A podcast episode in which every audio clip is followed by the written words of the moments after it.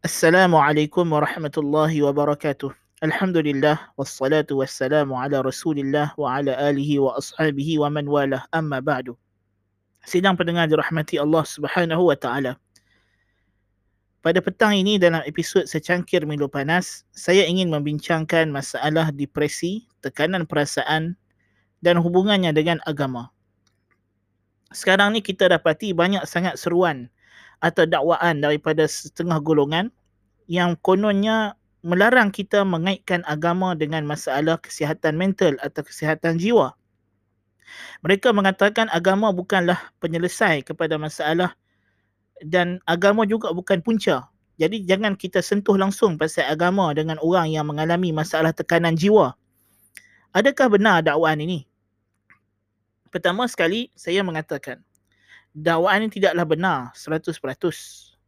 Kerana kalau kita merujuk kepada kajian yang dilakukan di barat ah, sebagai misalnya apa yang telah dikeluarkan oleh American Journal of Secretary pada tahun 2004 didapati hasil kajian mereka berkenaan dengan religious affiliation and suicide attempt merumuskan bahawa religiously religiously unaffiliated subjects had significantly more lifetime suicide attempts significantly more lifetime suicide attempts and more first degree relative who committed suicide than subjects who endorse a religious affiliation kita baca lagi sekali.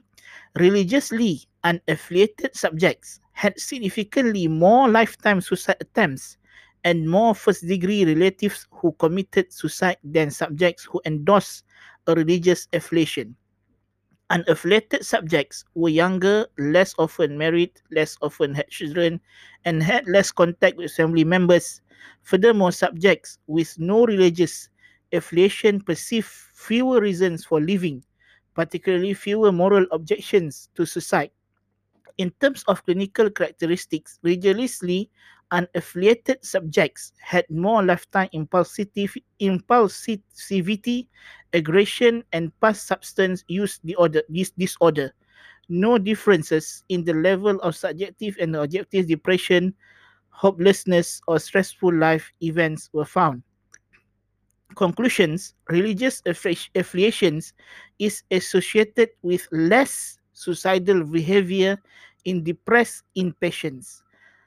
After other factors were controlled, it was found that greater moral objections to suicide and lower aggression level in religiously affiliated subjects may function as protective factors against suicide attempts.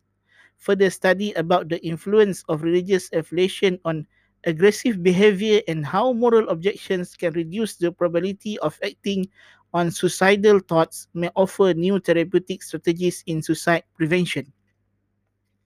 Jadi kita dapati dalam jurnal American Journal of Secretary 2004 dikeluarkan ini yang di uh, dilakukan kajian ini oleh uh, sejumlah sains, uh, ahli pengkajian itulah Kanita Dervick, Maria A. Oquendo, Michael G. Grunbaum, Steve Ellis, Ansley K. Burke dan J. John Mann. Ha, ada beberapa orang semua kita boleh bilang di sini. Enam orang pengkaji. Merumuskan bahawa memang ada kesan yang sangat penting. Hubungan yang sangat akrab di antara uh, apa yang kita sebut sebagai cubaan membunuh diri dengan orang yang tidak ada pegangan agama.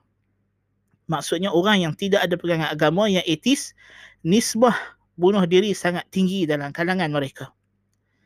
Oleh sebab itulah kita tengok masalahnya seorang tokoh etis yang bernama Alan D. Botton dalam uh, ceramah dia dekat TED menggagaskan ajaran yang disebut sebagai Atheism 2.0 yang menyeru supaya ajaran etis ini sendiri mempunyai unsur-unsur ritual-ritual seperti agama supaya untuk mengelakkan masalah jiwa dalam kalangan orang etis bahkan kita dapati lebih dahulu lagi kalau kita melihat kepada William James ha, yang, yang mengasaskan salah seorang pengasas kepada falsafah pragmatism selalu kita bincang dalam falsafah pragmatism ni apa yang disebut sebagai pertentangan di antara kaedah ajaran pragmatism bahawa kebenaran itu ialah berdasarkan kepada apa yang bermanfaat dan prinsip etism yang menjadi pegangan falsafah barat bahawa tidak percaya kepada Tuhan.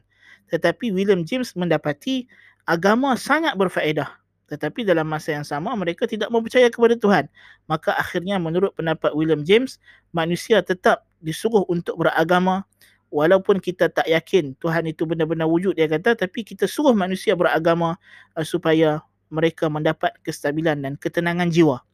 Bayangkan ini yang telah digagaskan oleh golongan etis sendiri mengakui bahawa uh, punca ketenangan jiwa adalah beragama.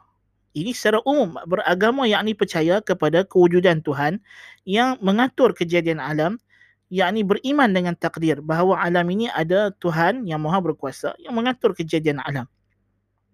Dan kalau kita melihat dalam satu terbitan uh, di uh, apa nama disebut sebagai lifescience.com di sini saya boleh bacakan dia kata a large body of research particularly among people in the United States has tied religious belief with positive outcomes for mental health for example a 2005 study of older adults in the San Francisco Bay Area found that being religious served as a buffer against depression among people in poorer health with the highest level of depression among those who were in poor health and not religious. In addition, a 2003 study, 2013 study found that patients who are being treated for mental health issues such as depression or anxiety responded better to treatment if they believe in God. In another review of 93 studies on religion and health, Dr. Harold G. Coyne or Harold G. Coyne, Koning, Koenig, director of the Center for Spirituality, Theology and Health at Duke University Medical Center, found that more religious people had fewer depressive symptoms. So ini di antara kajian-kajian yang telah dibuat di barat berkenaan dengan kepentingan agama bagi masalah tekanan jiwa, depresi dan juga tekanan mental jika ini agama secara umum, bagaimana dengan Islam selaku agama yang hak, agama yang benar? Tentulah Islam akan menjadi penyelesai kepada semua masalah. Kerana itulah tujuan Allah Ta'ala turunkan Islam. Tuan-tuan dan perempuan sidang pendengar dirahmati Allah Ta'ala. Cuba tuan-tuan fikirkan balik. Dalam dunia ini, siapakah manusia yang kalau kita boleh kaji kehidupannya, yang dia ada semua sebab tekanan jiwa. Sebutlah tekanan jiwa dalam bentuk apa? Masalah keluarga, masalah musuh yang ramai, masalah uh, dibuli, telah dimaki, dihina, uh, diugut bunuh, diperangi, cubaan bunuh. Dalam hidupnya penuh dengan mara bahaya. Siapakah orang ini? Dalam alam ni kita nak jadikan contoh orang yang hidupnya 24 jam dikelilingi bahaya. Siapa? Rasulullah sallallahu alaihi wasallam. Dan kemudiannya para anbiya seluruhnya, para nabi-nabi. Mereka semua hidup mereka dipenuhi dengan pelbagai tekanan yang tidak terbayang oleh mana-mana orang sakit jiwa, oleh mana-mana orang yang ada tekanan perasaan dalam alam ini. Tidak ada siapa pun boleh bandingkan masalah dia dengan masalah yang dihadapi dalam hidup baginda Nabi SAW dan para anbiya SAW. Tetapi kenapa mereka ini tenang? Kerana mereka menjadikan agama sebagai sandaran. Allah Ta'ala tempat mereka bersandar.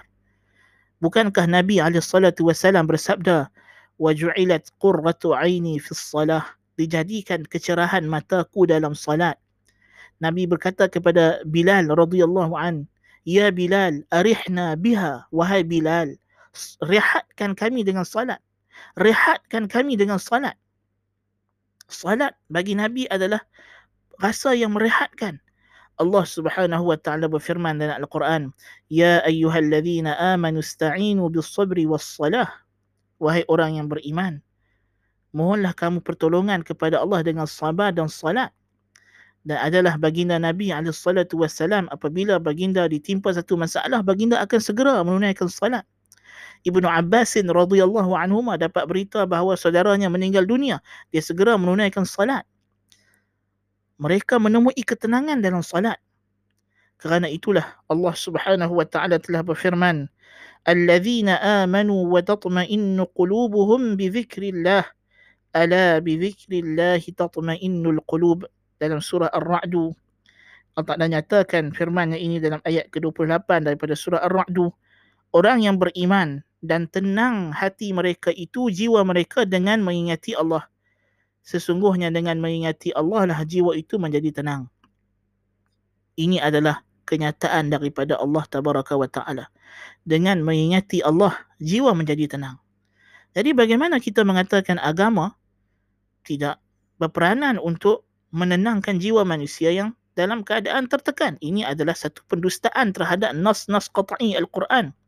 Mendustakan hadis-hadis yang jelas yang telah dinyatakan oleh Rasulullah sallallahu alaihi wasallam dan telah dipraktikkan oleh baginda Nabi alaihi salatu wasallam sendiri telah diamalkan oleh para sahabat radhiyallahu anhum para tabi'in tabi' tabi'in radhiyallahu anhum wa rahimahumullah jami'an. Dan konsep agama itu sendiri yang merupakan panduan hidup dalam segenap segi daripada cara kita hendak duduk buang air besar dan air kecil sampailah kepada urusan pentadbiran negara. Semuanya telah diatur dalam agama. Takkanlah tiba-tiba masalah kesihatan yang begini tidak diberi bimbingan oleh agama. Kita tak kata agama itu akan menceritakan detail semua perkara. Tentulah tidak. Tetapi dia ada panduan. Dia ada bagi penyelesaian. Dia akan tunjukkan kepada kita jalan yang terbaik. Bagaimana cara yang sepatutnya. Dan di antara cara yang telah dijelaskan oleh agama bagi menenangkan jiwa adalah ibadah, peribadatan kepada Allah Subhanahu Wa Taala. Antara kita tengok kenyataan-kenyataan golongan yang sering tidak mau mengaitkan agama dengan masalah depresi dan tekanan jiwa ini, kita dapati mereka ni ada beberapa isu isu yang paling besar saya tengok ialah mereka tidak faham konsep agama. Kebanyakan mereka bila bercakap tentang masalah ini, berkata, ha, saya dapati orang yang tekanan jiwa tak ada kaitan dengan dia tidak solat tahajud. Bukan kita dapati dia ni mungkin seorang ustazah, dia ni mungkin seorang ustaz, seorang ulama. Ini adalah satu konsep silap berkenaan cara mereka memahami apa maksud agama. Agama yang paling penting adalah keimanan bagaimana kepercayaan orang, bagaimana kefahaman dia terhadap agama. Sebab itu dalam kajian di barat pun dia dia dia rujuk dia kata uh, orang yang ada agama tapi tekanan jiwa ini bergantung kepada cara dia faham Tuhan itu bagaimana. Kalau dia hanya melihat kepada Tuhan sebagai penghukum, Tuhan sebagai sekian-sekian yang negatif, maka ajaran agama yang sebegini tidak membantu dia untuk tenang. Betul. Kita tak nafikan itu. Adapun dalam Islam, kita dapati Allah Subhanahu Wa Taala sentiasa memujuk jiwa orang yang berdosa untuk kembali kepada Dia. Allah dinamakan di antara nama Allah ialah Al-Jabbar. Di antara maksud nama Allah Al-Jabbar ialah dialah yang menganduh hati-hati hambanya yang patah. Dialah yang merawat, dialah yang uh, membantu hamba-hambanya dalam keadaan yang sangat sukar. Allahu akbar kabira itu adalah Allah Azza wa Jalla. Kita pagi dan petang kita berzikir ya hayyu ya qayyum bi rahmatika astaghith aslih li sya'ni kullah wa la takilni ila nafsi tarfat ain. Wahai yang maha hidup, wahai qayyum, apa makna qayyum? Yang tidak berhajat kepada orang lain untuk menjaganya. Tetapi dialah yang menjaga segala yang selain dia. Allah adalah Al-Qayyum yang menjaga kita semua. Dia adalah Rabbul Alamin yang menjaga alam ini seluruhnya itu adalah Allah tabaraka wa taala kita berdoa dengan rahmatmu dengan belah kasihanmu ya Allah aku bermohon bantuan kepadamu perelokkan segala urusanku dan jangan kamu biarkan aku kepada diriku sendirian walaupun sekerdip mata. So ini adalah konsep Tuhan dalam Islam. Allah taala adalah tempat kita mengadu masalah tempat kita meluahkan perasaan kita tempat kita memohon bantuan dan pertolongan. Jadi kalau agama bukan penyelesai, apa makna ajaran-ajaran Islam ini datang dalam Al-Quran dan Sunnah? Maknanya orang yang cuba menafikan perkara ini, hakikatnya dia cuba menafikan ajaran Islam secara, secara total. Ini kerana pandangan mereka melihat kepada agama dari sudut zahir. Agama itu maknanya salat lima waktu. Agama itu ialah berpuasa di bulan Ramadan. Agama itu ialah semayang tahajud. Betul, ini adalah agama. Tetapi agama ada dua sisi. Zahir dan batin. Agama ada dua sisi. Iman adalah qaulun wa amal. Iman itu terdiri daripada ucapan dan amalan. Ucapan hati, membenarkan dengan hati. Ucapan lisan, mengucap dua kalimah syahadah. Dan amalan hati. Amalan hati. Rasa cinta kepada Allah, takut kepada Allah, harap kepada Allah. Dan amalan zahir. Semuanya adalah complete package. Dan iman boleh berkurang dengan berkurangnya mana-mana salah satu bahagian ini. Dan dia boleh bertambah dengan bertambahnya bahagian-bahagian ini. So, kalau orang yang mencakap tentang masalah ni, dia tak faham konsep iman, qaulun wa amal, yazidu bil ta'ah, wa yanqusu bil maksiyah. Macam mana huraiannya? Yang mana tentu kebanyakan mereka yang sekretaris atau psikologis yang bercakap benda ni mereka bukan reti sangat pun bab-bab masalah iman bukan mengaji akidah pun depa pun tak ada kefahaman akidah yang sahih kita boleh berani cakap begitu terus terang kita berani cakap dan ini jelas kerana bila dia bercakap saja masalahnya kita tahu. Dia bila dia sebut je kita tahu dia tak faham. Dia tak faham konsep iman. Dia tak faham konsep Islam. Dia tak faham konsep ihsan. Dia tak faham apa makna iman. Apa kedudukan amalan. Zahir dengan amalan hati. Bagaimana di sisi ahli sunnah wal jamaah ada kelaziman di antara amalan batin dengan amalan zahir. Dan kita tengok dalam ajaran Islam, seseorang itu disuruh supaya sentiasa ada rasa yang stabil, seimbang di antara takut kepada Tuhan dengan mengharap kepada Tuhan. Allahu Akbar.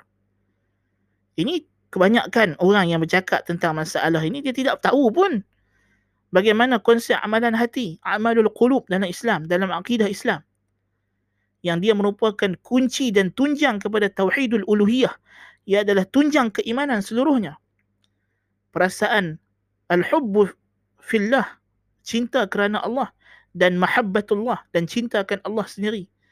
Nabi SAW bersabda radiya billahi rabba wa bil islam bidina wa bi muhammadin rasulah. Merasailah kenikmatan, kelazatan iman sesiapa yang redha Allah sebagai Tuhannya yang memelihara, yang menjaganya. Islam sebagai aturan hidupnya dan Muhammad sebagai utusan Allah yang yakni yang perlu ditaati. Jadi kalau dia faham konsep iman dan Islam dan ihsan dan apa dia iman, komposisi iman, the nature of faith, apa dia iman itu, bagaimana cara dia bertambah dan berkurang, dia akan faham masalah ini bahawa depresi memang ada kaitan dengan agama. Memang ada kaitan dengan agama. Dan cubalah selidik kehidupan orang yang depression ini dari sudut praktiknya kepada agama. Ya, dari sudut praktisnya kepada agama. Bukan sahaja praktik zahir, uh, salat lima waktu you tinggal tak. Dari segi kefahamannya. Bagaimana dia faham konsep qada dan qadar, takdir. Bagaimana dengan dengan penghayatannya terhadap doa yang dia baca dalam salat. Adakah dia faham maksud Al-Fatihah? Adakah dia faham bila dia sebut Allahu Akbar? Apa yang dia faham tentang Allahu Akbar? Apa yang dia faham bila dia sebut Rabbi gfirli warhamni wajburni warfa'ni wahdini wa'afini wa'fu anni? Apa yang dia faham dengan makna wajburni? Dia tak faham. Nah, kalau dia tak faham makna, bagaimana dia nak menghayati solat yang dia lakukan? Sebab itu kita sebut di antara punca etism ialah kekeringan spiritual. Kekeringan spiritual di sini bukan bermaksud orang ni tidak beramal ibadah. Dia beramal ibadah tapi zahir sahaja. Tetapi penghayatan tidak ada. Dia tidak faham konsep sebenar benda itu dibuat. Dia tidak faham konsep qadar dan qadar yang sebenarnya.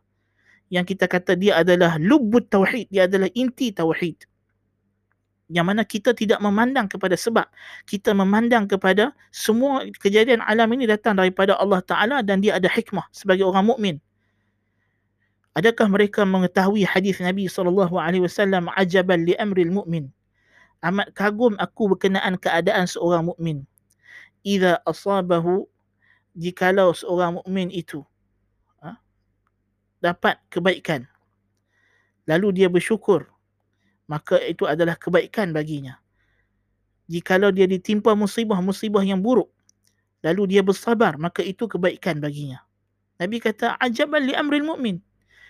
Inna amrahu kullahu khairun Semua keadaannya adalah baik. Bagaimana keadaannya baik? Kalau dia dapat nikmat, dia dapat anugerah daripada Allah, dia bersyukur, maka itu adalah baik untuknya, diberikan ganjaran. Jika dia dapat musibah, dia bersabar. Dia tahu ini datang daripada Allah dan dia terima dan dia tenang dengan ujian Allah, maka dia juga dapat pahala daripada Allah Taala. Dan kata Nabi SAW, وَلَيْسَ ذَلِكَ إِلَّا لِلْمُؤْمِنِ Benda ini tidak dapat melainkan hanya kepada orang beriman sahaja. Orang beriman sahaja. Jadi bagaimana kita nak mengatakan seorang mukmin tidak ada kaitan imannya dengan situasi yang dia hadapi? Islam adalah agama yang membimbing kita untuk menghadapi situasi-situasi sukar dalam hidup kita dengan sabar.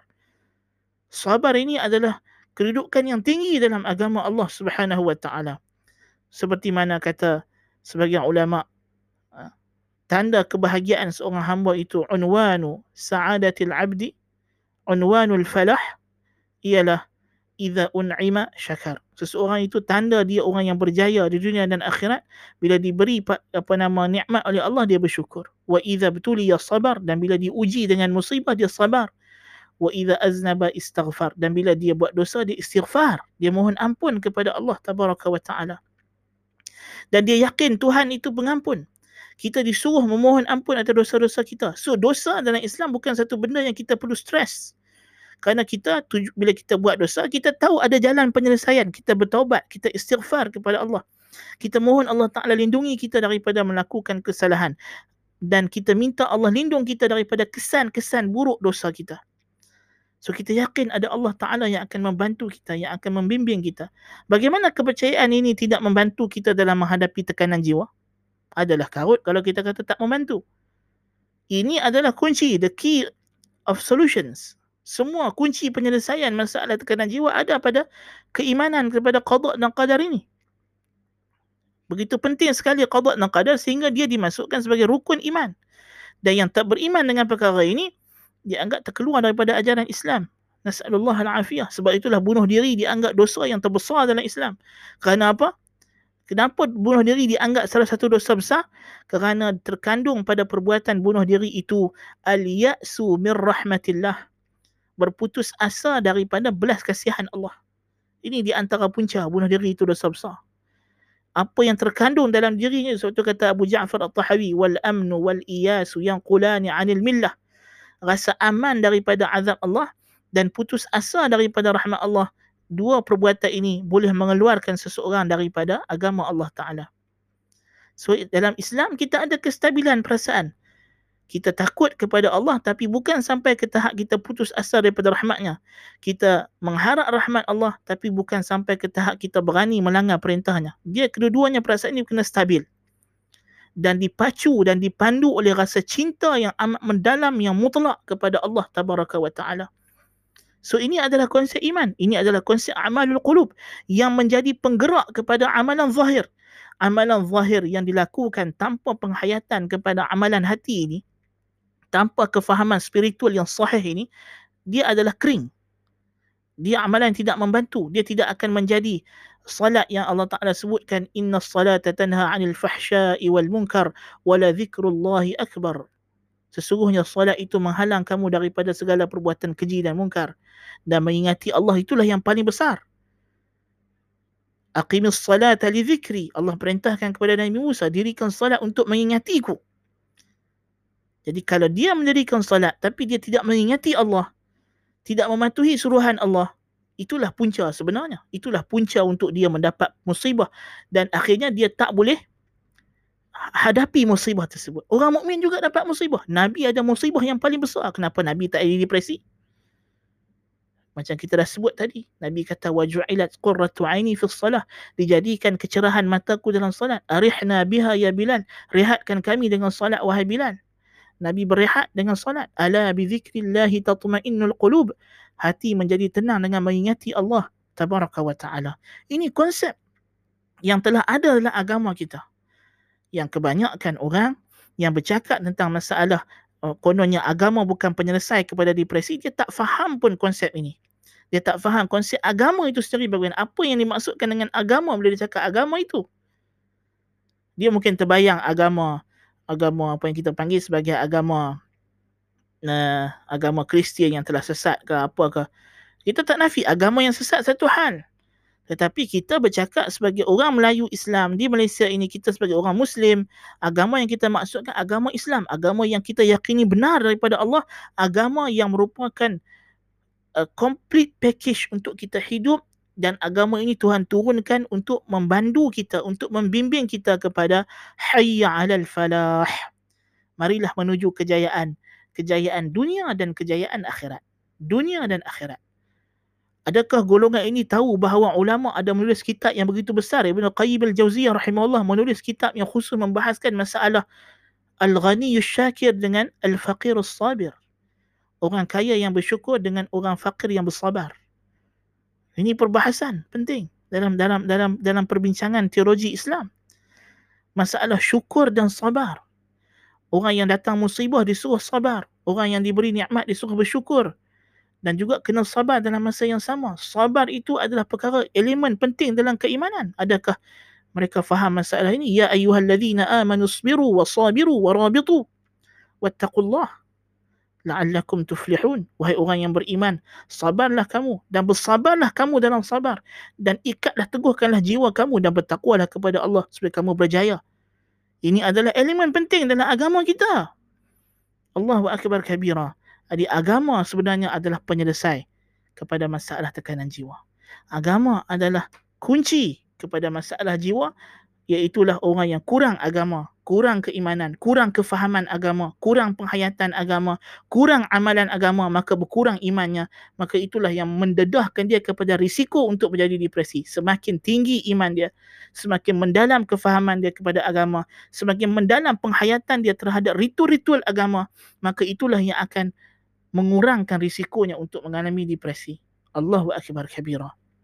Jadi ini masalah yang saya rasa kita perlu tackle dengan baik dan perlu difahami oleh semua dan saya galakkan tuan-tuan dan puan-puan sedang pendengar dirahmati Allah Taala baru-baru ni kita ada bincang uh, kitab uh, Al-Wasail Al-Mufidah lil Hayati Sa'idah wasilah-wasilah yang ber- berfaedah bagi membawa kepada kehidupan yang bahagia uh, di uh, laman uh, pada Facebook rasmi page Baitus Salam. Di situ juga kita ada jelaskan sejumlah panduan disebut oleh Syekh Abdul Rahman As-Sa'di bagaimana Islam memberikan solusi untuk kita menghilangkan stres dalam hidup kita.